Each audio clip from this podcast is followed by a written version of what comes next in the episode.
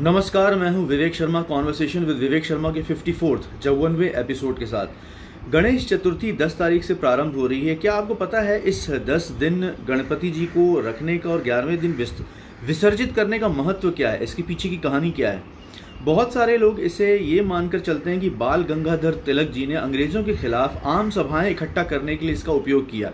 जी, उन्होंने किया, मगर ये प्रथा महाभारत काल से चलती आ रही है। आपको इसे पीछे की कहानी बताता हूँ। एक तो गणपति जी का जन्म चतुर्थी को हुआ और उनके जीवन के सभी महत्वपूर्ण इवेंट्स चतुर्थी के दिन होने की वजह से चतुर्थी उनके साथ अटैच हो गई।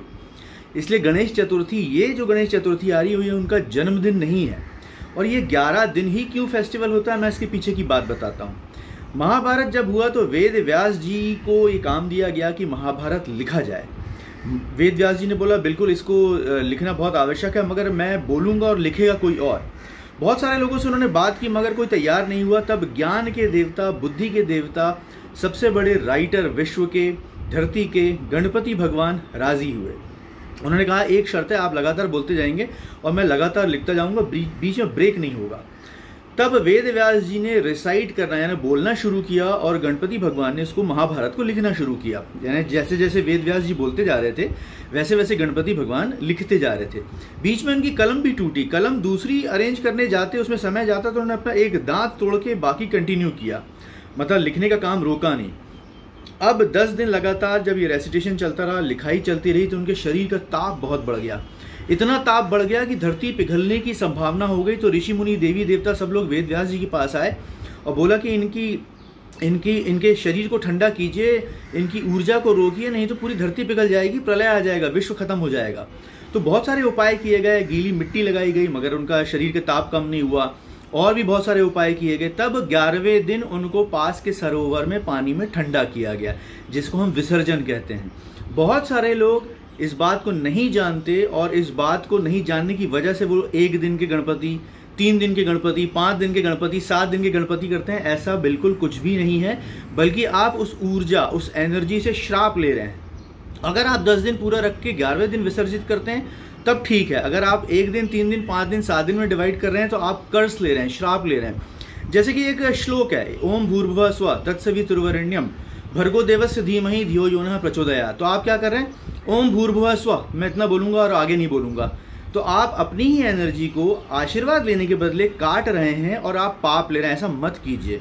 बहुत सारे लोग इस भ्रांति में फंसे हुए हैं कि भगवान जो है वो हम एक दिन रखेंगे और डेढ़ दिन में हम विसर्जन कर देंगे। बिल्कुल भी नहीं। ये हमने फैशनेबल तरीके से जो पूजा पाठ करना प्रारंभ किया है तो हमारे जीवन में पितृदोष, सर्पदोष और अपनी एनर्जी को काटने की वजह से श्राप ज़्यादा लग रहा है। क्यों? क्योंकि हम पूजा की सही मेथड नहीं जानते।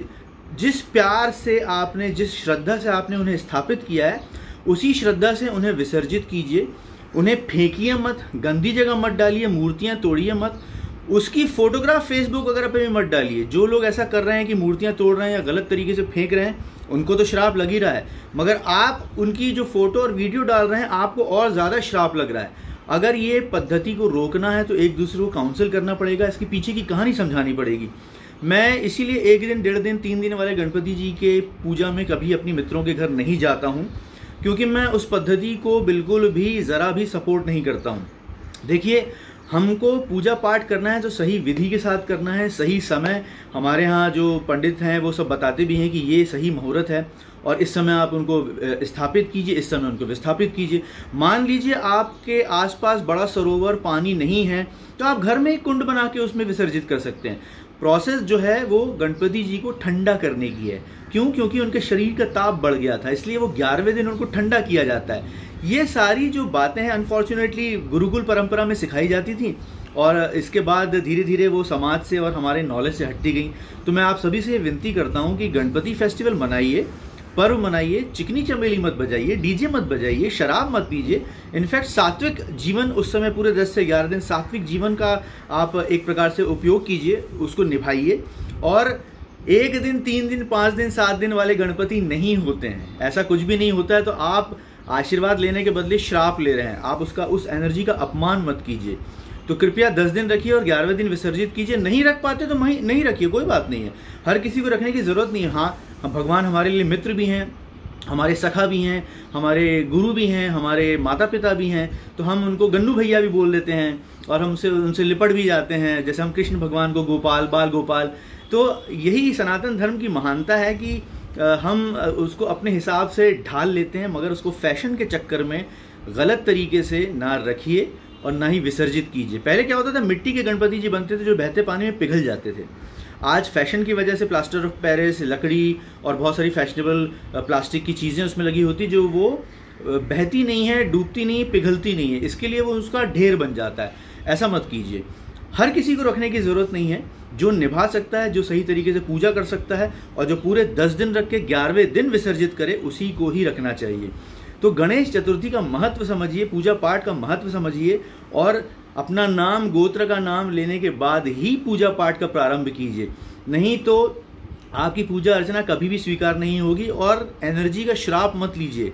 एक दिन, तीन दिन, पाँच दिन, सात दिन के कॉन्सेप्ट में एनर्जी का श्राप मत लीजिए, आपकी ज़िंदगी और डिफ़िकल्ट हो जाएगी। गणपति बप्पा मोरिया।